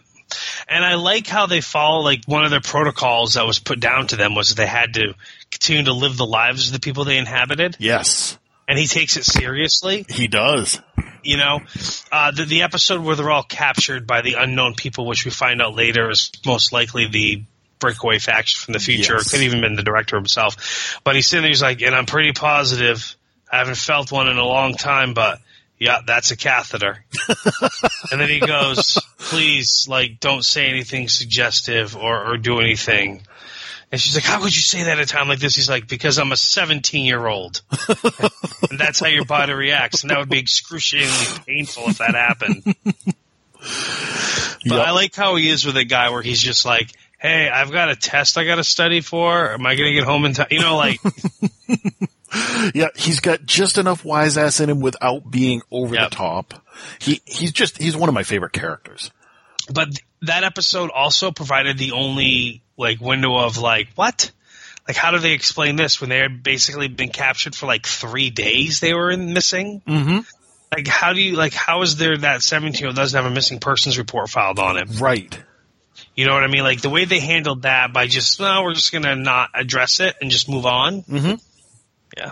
Yeah, that's the only flaw that really stood out to me. That I was like, eh, bullshit. And But the- otherwise, I got around that because we were given so many like hints and windows. Like his girlfriend wanted to steal stuff, you know, and they were like, "Dude, this was your idea. You always wanted to do it." And he was in the Yeah. underground cage fights. I got the sense that he was the type who would disappear from home for a while. Like maybe Okay. they were used to it. all right, fair enough, I guess. But um, yeah, no, I you're right. He's one of my favorite characters. But Um, the whole show is just so good. It's just enjoyable TV. yes, And I love the fact that we don't know if, you know, the last message that they get from the director was right through Yes. the guy, and it was, you know, abort, shut down the quantum field. Yep. And I, I loved it when they had that realization there at the end, you know, and they were like, wait, wait, there was no faction when you left? No, what are you talking about? There's a, a complete faction. You know, that Yeah. place never flooded and those people never died and they turned into a new faction that opposes the director. And so they have had effects on the future. And the fact that the director is not a person but a computer. Yeah. You know what I mean? Like that was another thing. And then And they seem Yeah, to you know- worship him. Yes, yes. Like the director made everything better, and so they're good with it. Or like, I don't know, just so many aspects of like the future is so bleak that when the uh, when when the when the person when the traveler jumps into that body and then allows his team to get die and get killed, and then pretends that he was not a traveler until he wants to expose everything, and then Right. basically they show, oh wait, we're all travelers in this room, and then they execute him by having someone else zapped into his body. Yeah. That person would rather be in prison for the rest of their life than be in the future. Right, which was good because they they had touched upon that earlier. Remember when they had the whole family and there was Yep. one misfire and they said, "Boy, back in the beginning it was like a 40% chance you'd misfire." And people still volunteered. Well, wouldn't Yep. you? Wouldn't you rather be here and misfire than so and then you're right, you know, this guy was like, "Yeah, I'm fine going to prison for the rest of my life as long as I'm not in that future." Yeah, or even all those people that got zapped back into the old people and they basically knew they were there just to die. Oh my god, that was great. The elderly Yeah. hit squad. yeah, that was awesome. yeah, she's our best sniper. I'm like, "Really? That's great." And then they in Protocol Three, they're not allowed to kill anybody, so they're just shooting to warn, even though they're being shot at to be killed. Right. Do not save a life, do not take a life. Yeah. So it was it was uh, I don't know. There's a lot going on. Yep. But so A lot going on. Done very well. Yes, absolutely done very well. So I'm looking forward to season two. Me too. I'm really looking forward to season two. Now, are you watching Incorporated at all? You know, I watched that first episode and I have not watched it since then because I essentially forgot about it. Okay. I had a backlog of like three or four of them, Yeah. and I sat down one day and I was like, I'll put one on in the background, and I got sucked right in. And I found myself really enjoying the show. Not to the point of like, you know, oh my god, this is my favorite show, but I genuinely enjoy the episodes. I pay attention to them. Um, I didn't realize that this was actually created by Ben Affleck and Matt Damon. Yes, I, I did know that. and uh, I like how ridiculously over the top the tech is. Like they didn't. It, it's Minority Report level stuff where they just Yep. they flick screens up in the air and they've got stuff all around them. It's so over the top that I can accept it. You know, if that makes sense. It's like this is Yes, so does to me. ridiculous that yes, Yep. it, it's fine Yeah. it's been very enjoyable. I've really enjoyed uh, watching it. Um, they seem to weave in flashbacks very well to show you like where the people came from and how they got to where they are. Uh, and it's violent. Uh, yep. Watch somebody on one of the episodes recently get murdered, choked out, like strangled. And, you know, you watched his face turn purple and then blue and you watched his eyes bug out of his head. And then they were trying to cover it up. So, I mean, they were like, yeah, they put him in an auto car, cranked the heat all the way up so that by the time he got out to the desert, which was his destination, uh, he'd be unrecognizable because his skin would have melted or he would have become bloated or something. And it was, uh, pretty gross. But yeah, I, I, I can't say like, you have to go watch this show, but it is a very enjoyable show. It's a USA program. Um, they, I thought it was on Sci-Fi. I thought it was on USA. I thought it was on Sci-Fi. Hmm. Incorporated TV series. I mean, they're, Sci-Fi. all right. I was going to say they're all the same parent company anyway, but all right. Yeah. So it's a sci-fi show and they do a good job of, you know, it's another post-apocalyptic world. Um, the ocean levels rose and they wiped out the cities that were on the coasts and everybody moved inland and then the inland areas got hit by droughts and so they've Of got course. dust bowls and such and uh you know they've got lots of refugee camps of people who showed up and couldn't make it and then they have the red zone and the green zone which by the way colony is a show on USA right now and they have a red zone and a green zone and it's not done nearly as well Yep. this one, the red zone is trash. Like this is, it's gross. The green zone is everything pristine and glass and marble and pretty, and the red zone is where the executives go to blow off steam. Cause it's dangerous and you can get illicit substances and such. Um, Drugs and whatnot. That's right, and hookers and watch people beat each other up for money. No, I really like it. I really enjoy the show, and I, like I said, I binged right through four episodes and said, "Holy God, I wish I had more to watch." So nice. definitely a big thumbs up for. I'll probably try to catch up on it at some point because I did I did enjoy the um, the pilot Yep, when I watched the pilot that time. So I think you'd enjoy it. I think if you gave it a chance, you'd be like, Yeah. "Yeah, this is a solid show." Again, it's not my pick for favorite show of the year, but it definitely is a solid show. fair enough. Uh, I didn't watch any other TV shows this week. I mean, well, I mean, like my wife and I watched The Curse of Oak Island, and I watched a couple episodes of season one of Fargo. Okay, uh, while I was at work, just kind of on in the background. I forgot how good it was. Billy Bob Thornton's character, especially. uh huh. Martin Freeman's great in it. Um, I did watch a movie. Okay, Uh, this just came out on demand on the third, and Kate's cousin Johnny wanted to watch it real bad, so he he got it, and we watched it together. And it's the new Blair Witch movie. okay. Um, and I will say this: the original Blair Witch Project I saw in the movie theaters at Hoyt's. Uh, they stretched the film between two screens. I mean, this was 1999. Everyone believed that it was actually real. All the hype surrounding it, they thought this. You know what I mean? Like it was, it was believed to be real footage, a real, like real thing, like not fictional whatsoever. You know what I'm talking about? You remember the hype? Oh yeah. So we're at the movie theater, and uh, they had stretched the film from to, for two, two two different projectors, so that way they could because the turnout was far greater than they thought it would be for people that wanted to see it. And I remember the projector broke in one of the other theaters, and so the film popped and then it melted on the screen, and people started screaming in the theater. Like it was hilarious. Legit screaming and freaking out. A full on panic was setting in. People were starting to jump out of their seats to run out of the theater. I mean, it was hilarious. And then, like, they finally all the lights came on, and so an employee came and goes, "Everyone, calm down. It's just a broken projector." Like it was like full on panic was setting in with several of the people in the theater. Awesome. So, anyways, we all know now that it's a fictional movie, and it was not the first ever found footage film, but it definitely elevated the genre.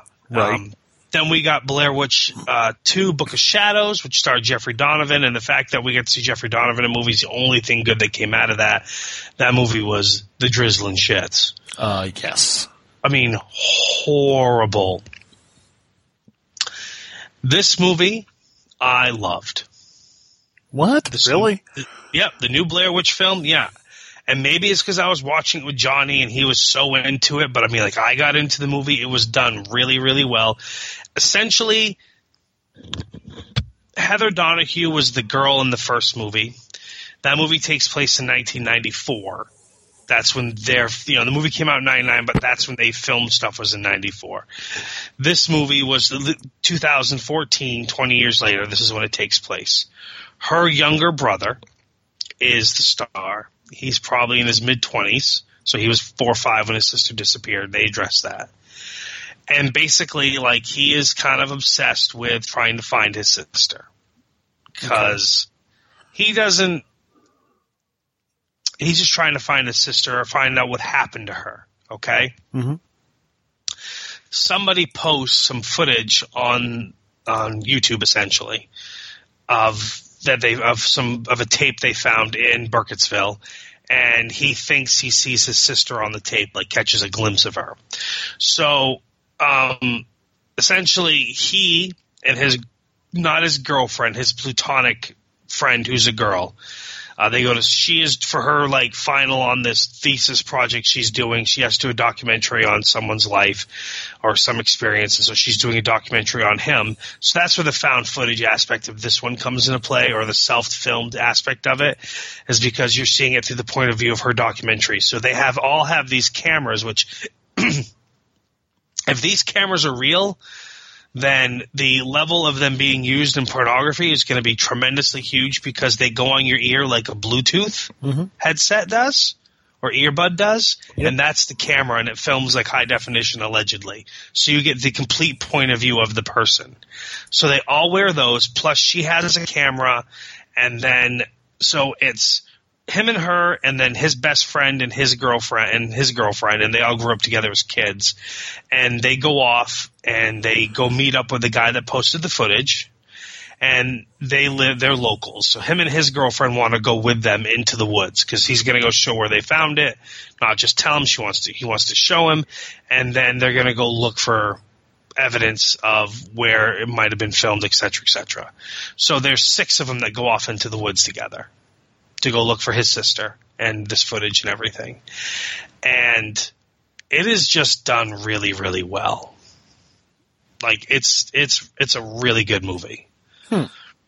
it's probably the best movie in this genre I've ever seen when it comes to the found footage or the point of view or the self filmed or whatever you want to call it. Okay. I mean, it's done really well. The story is actually really good. The acting is actually really good. And even though it's all a bunch of unknown people, I mean, yeah, like I cannot really endorse this more. Not the greatest movie I've ever seen of all time, but I mean, like, this is a great flick. Huh. It's a good horror movie. Interesting. Yeah, like they do a really, really good job on it, and you have to really pay attention to what's being said in it. And um, yeah, like I was genuinely surprised how much I liked and enjoyed this movie. I was settling in for garbage, and not at all, not at all. Interesting. And there's a couple really, truly creepy experiences in the flick. Yeah, and it's not even like the. Uh, yeah, there's some jump scares in them, but I mean, there's some stuff in it that's that's pretty solid. Huh. And it, and honestly, and I and I wrote this down. Great ending! Exclamation point. Okay. Yeah. Well, a solid ending is key. Right. Oh no, absolutely yes. But yeah, I, and I know you're surprised by all this. I can tell. Um, but Yes. yes, like, yeah, watch it. Huh. Go watch the flick. Okay. I'm serious. I'm genuinely surprised. Same thing. The other movie like that blew me away. That I was surprised how much I really liked it. Yep. But is it's definitely not done as good as this one was. Actually, was as above, so below. Like I really liked that movie. Like it surprised me how much I liked it. And maybe it's because my expectations were so low. That's why uh, my reaction to it is so positive. But still, great flick. Great flick. The Blair Witch one.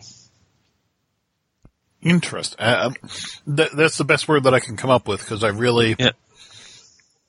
I didn't expect anything out of it. Dude, when I saw the trailer, I just thought this is stupid. Yeah. And it had a lot to do with the fact that the first one was revolutionary for what it was, but at the end of the day, it's not a good movie. No, it's terrible. Yeah, you know, and then the second one is just dumb, garbage. Um, but so this one, I was just like, whatever, this is stupid. And then Johnny's like, oh, we have to watch the movie. I need to come over. We're going to watch it together. And I'm like, all right, fine, Johnny, come on over. And he did, and we watched it. And I was like, damn, that was good. I was shocked as how good it was and how much I liked it. Maybe I should watch it again to see if I, you know, Were, to see were if my, my level of at the time? expectation. Well, uh, yeah, yeah, I haven't had a drink in months. Okay. But it's just the fact that maybe my expectations were so low and it ended up being so good that maybe I have an overinflated, you know, Maybe. I, I haven't I seen it, so it's not like I can sit here and argue it. All I can say is that, you know, that's interesting or I wasn't expecting that. yeah. Yeah. Well, there you go. Huh. You learn You say- new every day. You say you watched an old movie this week. What'd you watch? Not old, but older. Yeah. It was, um, Get Hard. Get Hard. Oh, oh, oh, oh, oh! Is that the one where Will Ferrell goes to prison? Yeah. I've never watched it. I mean, you know what? That's a lot. I think I watched the first ten minutes and shut it off. It was not worth watching. It was Yeah. definitely a background movie, and it was Yeah. not worth watching. Um, That's too bad. I had high hopes because in the beginning, uh, it's Will Ferrell, and I like him, and I like Kevin. Yeah. Kevin Hart. Yes, thank you. I wanted to call him Kevin Johnson for some reason, but no. Kevin Hart, I like both of them, but the concept was ridiculous out of the gate.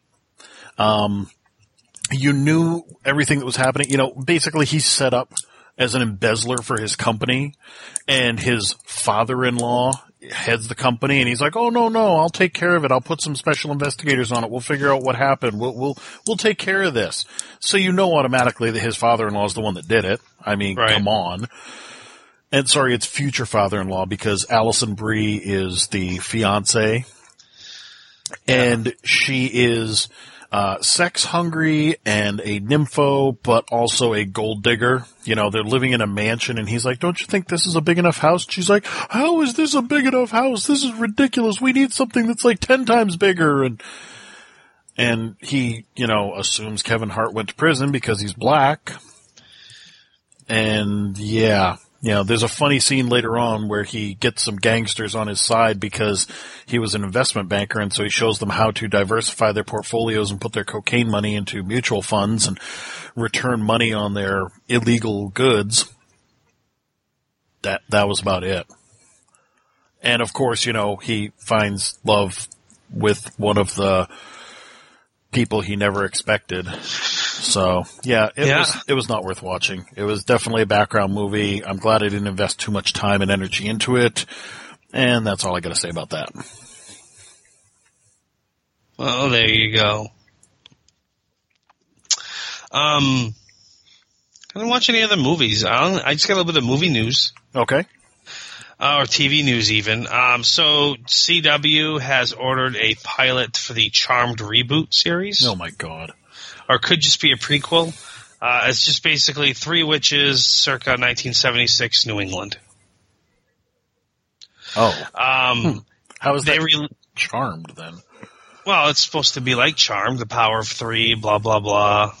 It's related somehow. I don't But know. I mean, it, like, I don't know because in the Charmed show, that was the thing. Like all these witches, even the ones from their history, were thrilled that there was finally a set of charmed ones. Like their grandmother was like, "Oh my God, you're the charmed one." Their mother, you know, their ancestor from back in the puritanical days was like, oh, "The charmed ones are part of my lineage." So it was like a Well, big thing. It wasn't just like three maybe that's why it's together. a reboot. Uh, if it's a reboot, I'll accept it. If it's if Well, it's it was a be a re- prequel, no. I think it's a reboot. It said reboot. Okay. So, um, they released a, a teaser for the new Cult of Chucky movie. okay. So I watched the teaser, and the whole teaser is nothing but previously released footage from other from the older films. They literally haven't even started filming the friggin' movie yet, and yet they released a teaser already Nice. or by the time you people listen to this, they would have they would have just started filming because they're starting to film on Monday the 9th. That's when they start filming. So the teaser is not just a, it, it should have just been like a press bulletin. Pretty much, yeah, yeah. And then uh, yeah, but it was an it's the official first teaser. And then I watched the Red Band trailer for Death Race 2050. Uh huh. I love that. Roger, Roger Corman presents Death Race 2050. It just Oh, looks yeah. amazing. It does. It, it January stupid 17th on Blu-ray amazing. and on demand. Yep. Yeah, looks awesome. Absolutely. And that's it. That's me. I got. That's everything I got. They the only other thing that I have was that they released the plot summary of Thor Ragnarok this week. Oh, okay. Uh, this is the official synopsis that was put out there. Imprisoned on the other side of the universe, the mighty Thor finds himself in a deadly gladiatorial contest that pits him against the Hulk, his former ally and fellow Avenger. Thor's quest for survival leads him in a race against time to prevent the all-powerful Hela from destroying his homeworld and the Asgardian civilization. So basically, he doesn't have Mjolnir, and he's got to. It, it sounds like a Planet Hulk esque kind of thing. I know they've been hinting that for a while, but yeah, he's on a gladiatorial planet trying to fight his way out so that he can get back to Asgard to prevent Ragnarok and the destruction of all Asgardians and watching Asgard get wiped out of the universe. I'm cool with that. Yeah.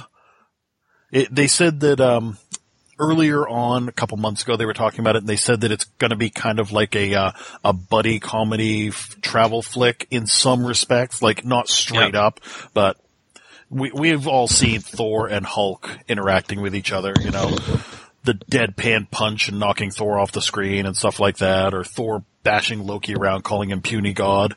Yeah. So I could you mean definitely Hulk bashing Loki? Yes, yes, yes. Um, so I could definitely see that coming to the fray and being hilariously entertaining. hmm But yeah, Cool. Nice. that's all I've got. Nice. Yeah. I saw I saw a uh, commercial for Powerless. Oh, Looks good. I'm torn. It, it I don't looks it looks kind of cheesy to me. It- no, that's the thing. Is it, it's it's almost like community style stupid comedy, yes, I gotta which say, maybe maybe that's what we need is a completely different approach to the uh, superhero jo- TV genre. right. If they can do it right, and granted, they've got Alan Tudyk, they've got Danny Pudi, they've got Ron Funches. I mean, Yeah. they've got some comedic powerhouses there, so Yeah. it, it's possible. But I'm just worried that they're going to air like two episodes and then pull it because it looked so ridiculously over the top. And I know that they had that major change, uh, you know, just a month ago Yeah, to the entire plot. So I worry that it's like a hail mary kind of thing, and then they're going to be like, "Eh, we tried, cancel it." one of the bits in the in the commercial I saw is a woman going. She's like got her hand up on her eyes or something. She's like, "Oh my god, look, it's a bird." Oh wait, no, it's a plane. And then just cut to how can you not tell the difference between a bird and a plane? Awesome. Like, all right, I see where this is going. Yep. Um, but yeah, no, it looks decent. Yep. Starts soon, so Yes, it does. A lot of shows are starting soon or coming back soon. yes, It's exciting. It's an exciting time to be a TV fan. it really is. But I You think know- that's all I got. All right, well, sounds good. Um, yeah, thanks for listening to this week's episode of What Did You Watch This Week. Once again, my name is Mike. You can find me on the Twitter machine at SuperstarML. You can find me on there at the Quantum Geek. That's G33K. The show is at What Did You Watch? Our Facebook presence is What Did You Watch This Week? And, uh, yeah, thanks. Thanks, everybody.